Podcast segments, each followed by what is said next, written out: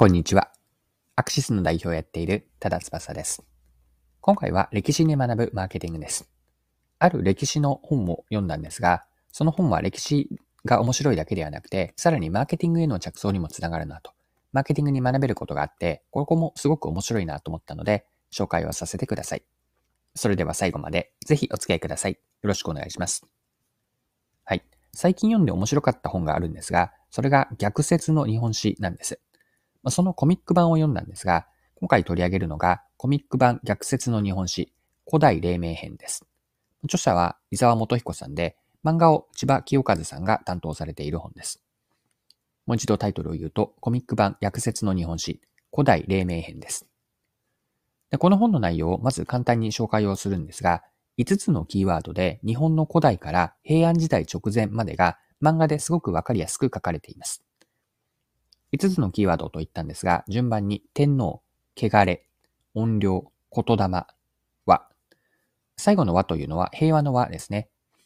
でこれらの5つのキーワードにおいて、伊沢元彦さんが考える歴史の転換点、日本の古代から平安時代直前あたりまでの歴史の転換点に、まあ、現代からタイムスリップをして見に行く、こんな漫画のストーリー設定になっているんです。その歴史の転換点、そのシーンから日本史にどんな影響を与えたのか、何が転換点だったのかを解説してくれます。伊沢さんの歴史観の特徴である権威主義にとらわれず、また史実、絶対主義にならず、中国とか朝鮮の当時の時代背景、日本人の宗教観や価値観、心理、当時の風習、風俗などから、ま、総合的に捉えている歴史と、これが面白かったですね。ストーリーにつながりと奥行きがあって、点としてではなくて、線として歴史を解釈をする。ここに面白さがあるんです。はい。で、逆説の日本史の中で、この本本ですね、ま、漫画なんですが、印象的だったことをちょっとだけ紹介をしていきたいんですが、邪馬台国と卑弥呼について面白いと思ったんです。というのも、まず邪馬台国になるんですが、ま、当時の中国の人たちが日本人が説明したであろう言葉を聞き取る大和国ですね。あの、大和ってありますよね。この大和国を当て字として邪馬台国に当てたのではないか。こんな解釈、これすごく面白いと思いました。大和国と自分たちはどこから来たんだ？という問いに対して大和国であると。まあ、それを、あの、邪馬台国ですね。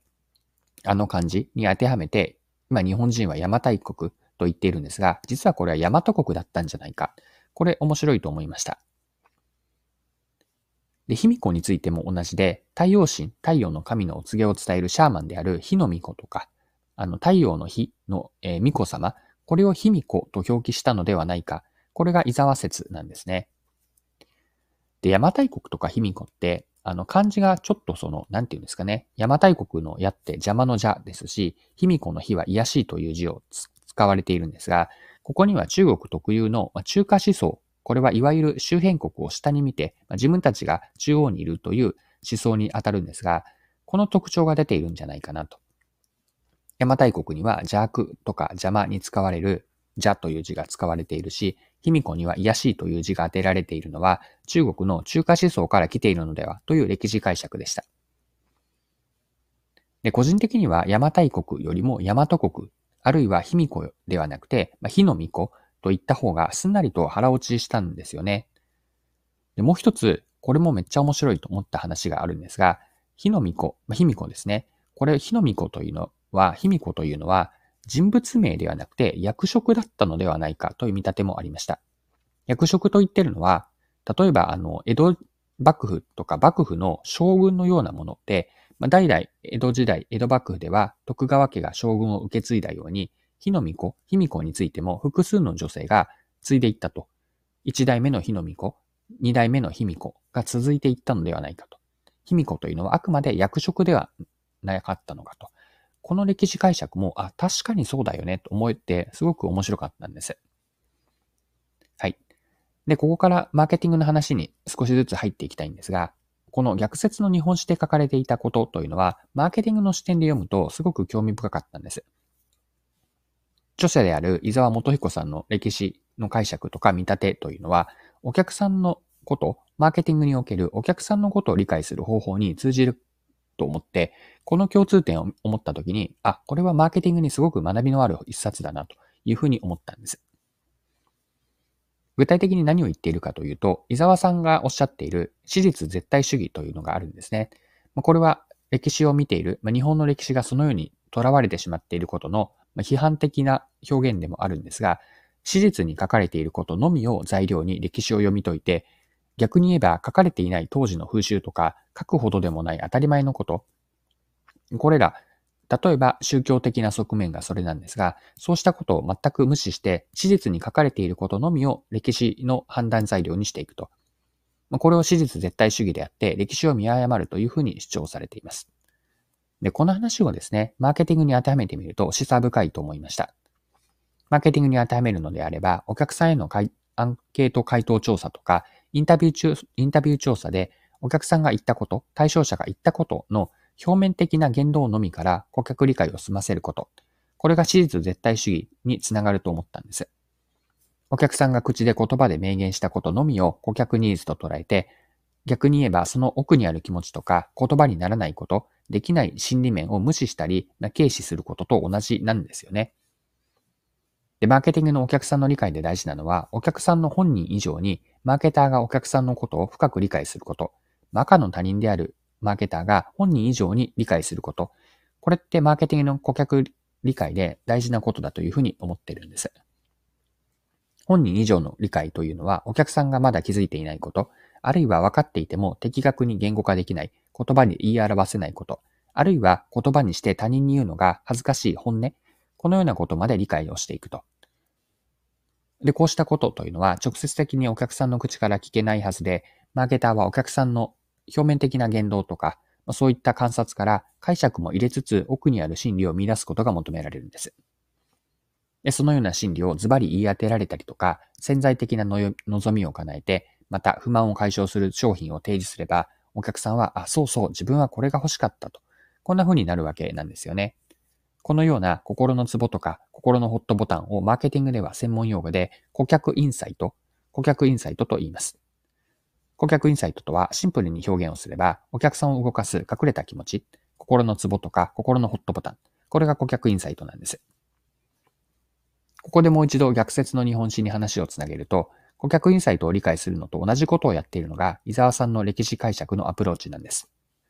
もちろん伊沢さんの見立てが100%正解とは限らないかもしれません。しかし、史実に書かれていないこと、史実の書き手の思惑とか書物にした動機、その時の海外情勢であったり、当時の日本の人々の心理、日本人に今なお残る価値観など、多角的な視点や情報を入れての歴史解釈は読み手をワクワクさせてくれます。で、この話からマーケティングに学べることを一般化すれば、お客さんの理解というのは見る領域を広げて多角的に掘り下げようと。これを今回の学びの一般化とします。お客さんの理解、顧客理解というのは見る領域をしっかりと広げて多角的に掘り下げていくと。